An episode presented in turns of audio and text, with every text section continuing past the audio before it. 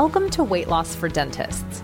I'm Dr. Natanya Brown, a board certified endodontist and certified life and weight coach. I'm on a mission to help dentists live at their goal weight without relying on deprivation or willpower or even intense workouts. If you want to start making more mindful choices so that you can lose weight permanently and have fun in the process, you're in the right place. Hello, my friends. Welcome back to another episode. I want to let you know that it is birthday season in my household, which is truly no joke.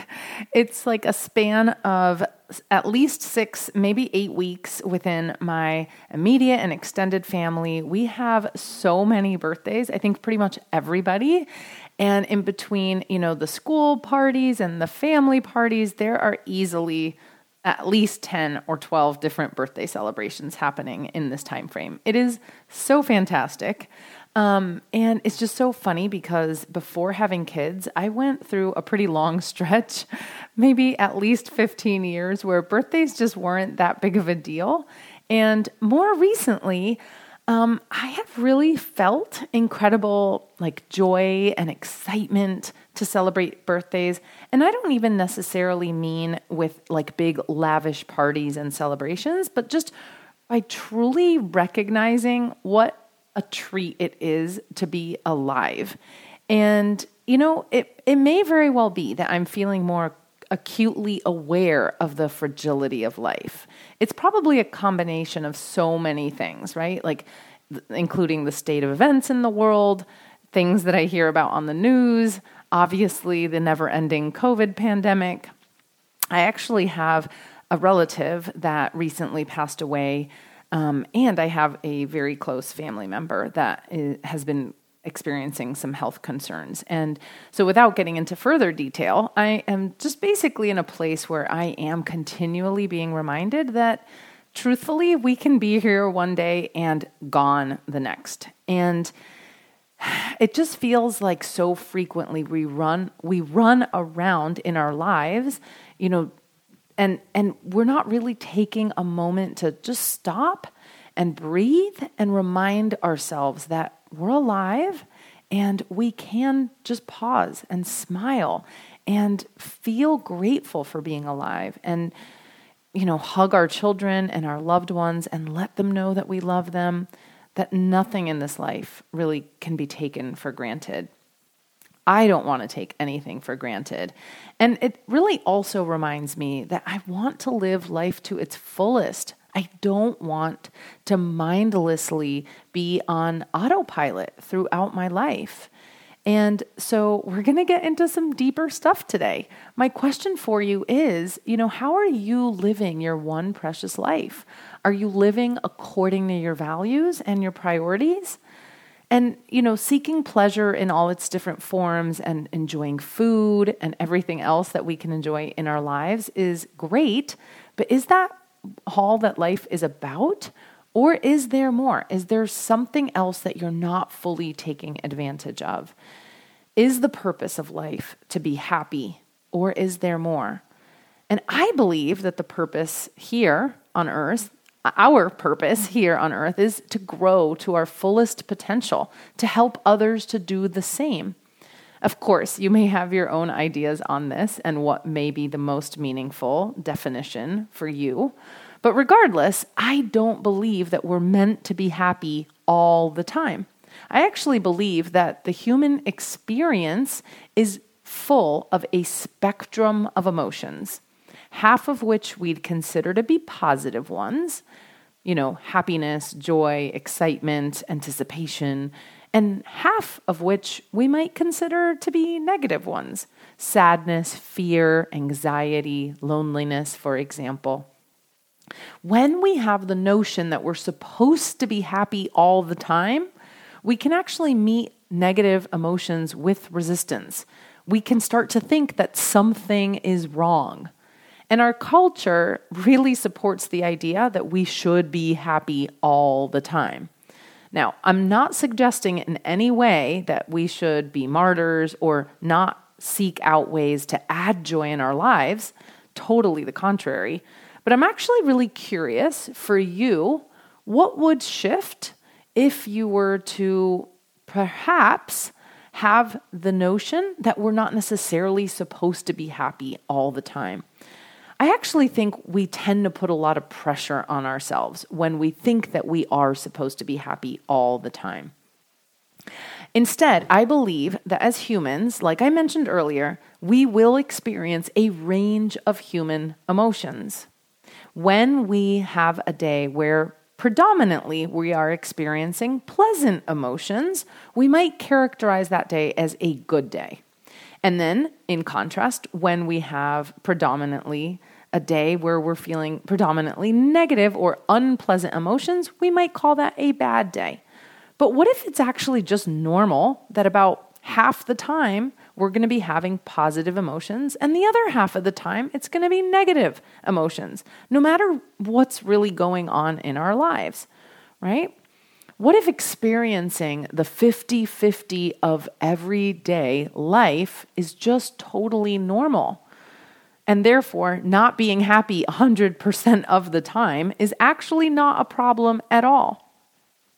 Too often, we're seeking to jump from happy moment to happy moment.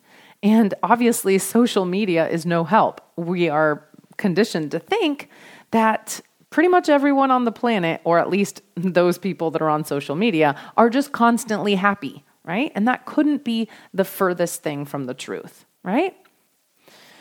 So, what happens is that what we can run away from our negative feelings in search of positive ones, on some level, potentially denying ourselves the ability to experience the full human experience.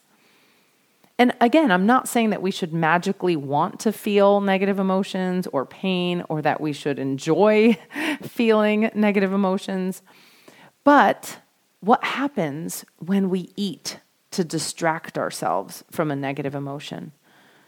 We aren't actually getting rid of the negativity.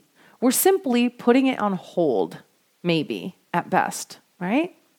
We're turning away from the emotion. And what happens is that emotion is going to patiently wait for us until we become present again. And this is what's called buffering. Okay? There's lots of examples of buffering. It could be shopping, watching TV or Netflix, scrolling through social media.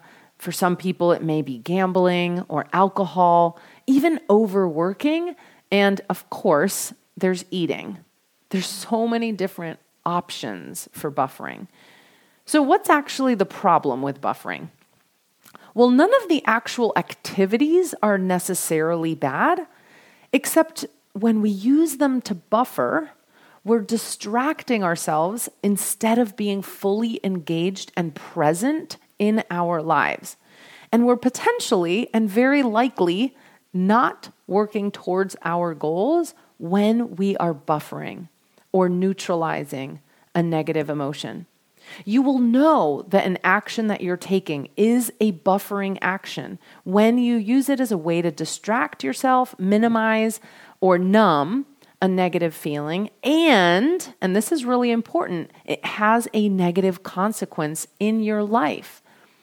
And so my question to you is the following. Are you being fully present in your own life or are you letting it pass while you distract yourself with other things potentially food and alcohol when we are accustomed to using food to numb or neutralize negative emotions, we're failing to learn how to process our negative emotions in a productive and positive way.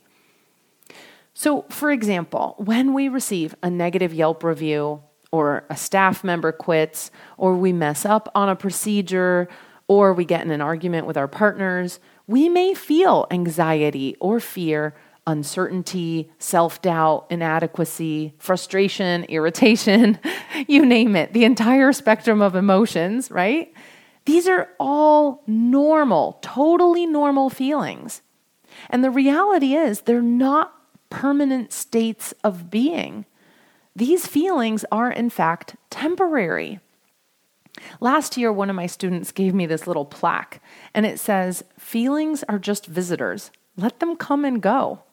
And that is the truth of the matter. When we feel a negative feeling, it can feel in the moment like it is going to last forever, that there will just never be relief. And yet, that's not actually true. It will not last forever. We may think that by buffering it away, it will go away faster. And that's not the case either. Look, for many years, I used to feel the stress of clinical practice, and I'd use food to really pull me out of moments, to comfort myself and numb negative emotions like the stress of the day and take me out of that present feeling of stress. It wasn't about the food, right? Food is just food, but I was using it as a coping tool. And what I learned was that I didn't want to be using food to not feel my feelings. That's what I was doing. It felt good in the moment, but it actually was detracting and holding me back from living the life that I wanted to live. I want to feel my, all my feelings fully.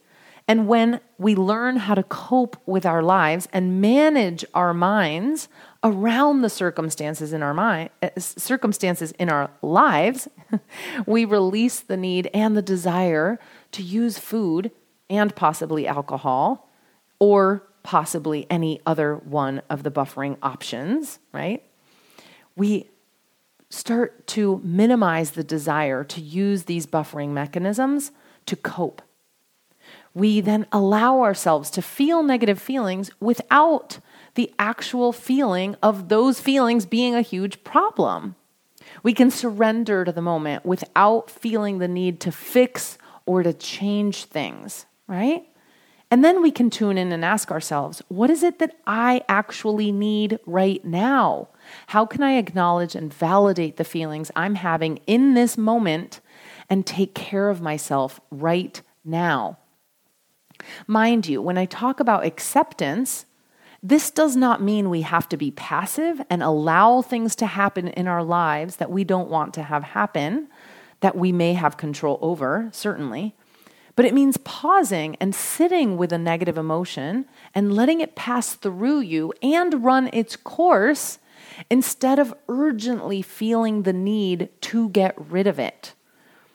Okay, side note do you have children?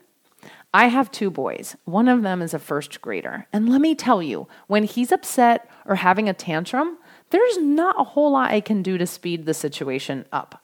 Of course, I can give him a hug. I can use my words to comfort him. But in that moment, when he's upset and he's crying, he needs to have that moment and feel his feelings and let them fully pass through his body. I recently heard one of my mentors speak about feelings in terms of energy. When we have a feeling, it's as if there's energy that's passing through us when we resist that moment, we're not really letting ourselves fully feel that feeling. And when we attempt to buffer it away, when we attempt to buffer those feelings away, it can actually take longer to process the feeling. I'm curious, are you allowing yourself to feel your feelings? Are you being fully present in your own life? Or are you distracting yourself from your feelings? And I'm challenging you today to feel all your feelings. Learning how to acknowledge and process your feelings is a huge part of learning how to lose weight and keep it off. And this is sure to be a topic that I'm going to get into in much more depth in future episodes. One quote that I recently heard that I absolutely love, and it's so simple, states that feelings cannot be swallowed. I love that it helps me remember that even though there are feelings that are uncomfortable and not very fun to experience, we truly cannot rush them away or swallow them away, right? When we eat, yes, we might temporarily feel better, but we're just pushing down a feeling that's only going to come back up and resurface when we just accept all our feelings and feel them completely, we surrender to the moment and we recognize that the feeling isn't actually going to cause any harm to us. no feeling is actually harmful unless it's left unattended, right? It's when we don't pay attention to our feelings, when we bottle them up for days, weeks, months, years, year after year, that's when feelings can truly become harmful to us and even have physical manifestations. Let me give you an example.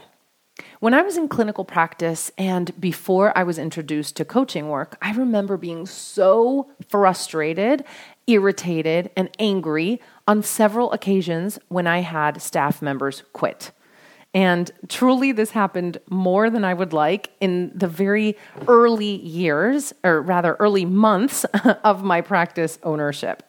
I remember so many days that I would be short staffed. I even had a few days where I was actually the only person in the office. Yes, you heard that right. I was picking up the phones, I was setting up the trays, I was doing the procedure without an assistant, of course, and then I was collecting the payment and then I was cleaning up the room. Thankfully, that did not last for long. But during that time, I felt overwhelmed and frustrated and all the other negative emotions that I just said. I would get home and I would feel like I deserved a reward for having survived the day. And inevitably, I would find solace in some piece of chocolate. I didn't feel like I could really cope very well without it, to be honest. And if I could go back and talk to myself then, I would tell myself, first of all, it's totally okay to feel frustrated, irritated, angry, everything else. I would tell myself it's totally fine. Let yourself cry. Let yourself feel anxious, uncertain, upset. And then I would tell myself, this is the situation right now. This isn't the situation that you will be in forever. These feelings will not last forever. As hard as that may have been to believe then, I know that no situation lasts forever. No feeling lasts forever there is relief, there is light at the end of the tunnel. I'd tell myself that, you know, when you run a dental practice, there will be times that staff will quit and nothing necessarily has gone dramatically wrong. Does it suck? Yes. Are there ways to learn from it and minimize it? Absolutely. Did it did I feel pretty rotten in that moment? Of course. But would I be able to move forward and still thrive and still allow myself to grow from the experience? Absolutely. And then I would go back and I would ask myself, where could I just accept the situation and feel my feelings and then let it go? Right? And then I would ask myself, how could I respond calmly? In this manner, we can really learn, learn to shift from reacting urgently to things in our lives to responding calmly, no matter what's happening, even if on the inside we kind of want to freak out, right? For example, I'm sure you've had the situation where you're about to deliver a crown and then you accidentally drop it on the floor. Has that happened to you? Look, I'm an endodontist and I remember back to my days as a general dentist, it definitely happened to me. And in those moments, sure, you might feel like you want to freak out and yell and scream, right? But instead, you take a deep breath, you pick up the crown, you clean it, or have your assistant clean it, or you do it yourself if you're a one woman show like I was for a while there, and you collect yourself. And it's okay to temporarily or internally freak out. That's not a problem, right? We collect ourselves, we process the situation, and we calmly respond. If you've been using food to react to the stressors of life, to help you feel better after a crappy day, or to comfort you when you're experiencing the less than pleasant parts of life, even if that's become a very well established habit for you, I'm here to tell you that it does not have to stay that way. You're here because you likely know and you believe that change is possible for you and you're looking for solutions. And I'm here to tell you that change absolutely is possible for you. When you think about your life and your goals and your desire to lose weight, I want to ask you the following questions. Or rather, I want you to ask yourself these questions, okay? So answer these for yourself. Number one, weight loss is an invitation to change not just your outsides, but your insides as well. So, more than just changing the number on the scale, who is it that you really want to become? Number two, how aware of your emotions are you throughout each day? Number three, when you have a negative emotion, do you have a hard time accepting or allowing it to be there? Are you meeting negative emotions with judgment, anxiety, or even resistance? Number four, in what ways are you possibly buffering or neutralizing negative emotions? And how could this be making it harder for you to make progress towards your weight loss goal? If life is an enchilada, are you picking and choosing just the happy parts to be present with and emotionally available for? Or are you willing and accepting of the full enchilada, so to speak? All the emotions that come with life the happiness, the joy, the excitement, the sadness, the fear, the uncertainty, the doubt. When I started getting honest with myself and allowing myself to answer these questions without judgment, I was able to stop resisting what is and allow myself to accept situations with more clarity and still making amazing changes in my life. I'm positive that you can do the same. Okay, my friends, this is what I have for you today. I hope it's been helpful. Have a fabulous week, and I'll talk to you next time. Hey, if you're ready to start taking action towards permanent weight loss, then go download my five secrets, where I'll teach you the top five things to lose weight and keep it off without resorting to restrictive diets, deprivation, or even intense exercising. Go to drnatanya.com forward slash start. That's drnatanya.com forward slash start to get started. It's time to make your weight loss goal a reality.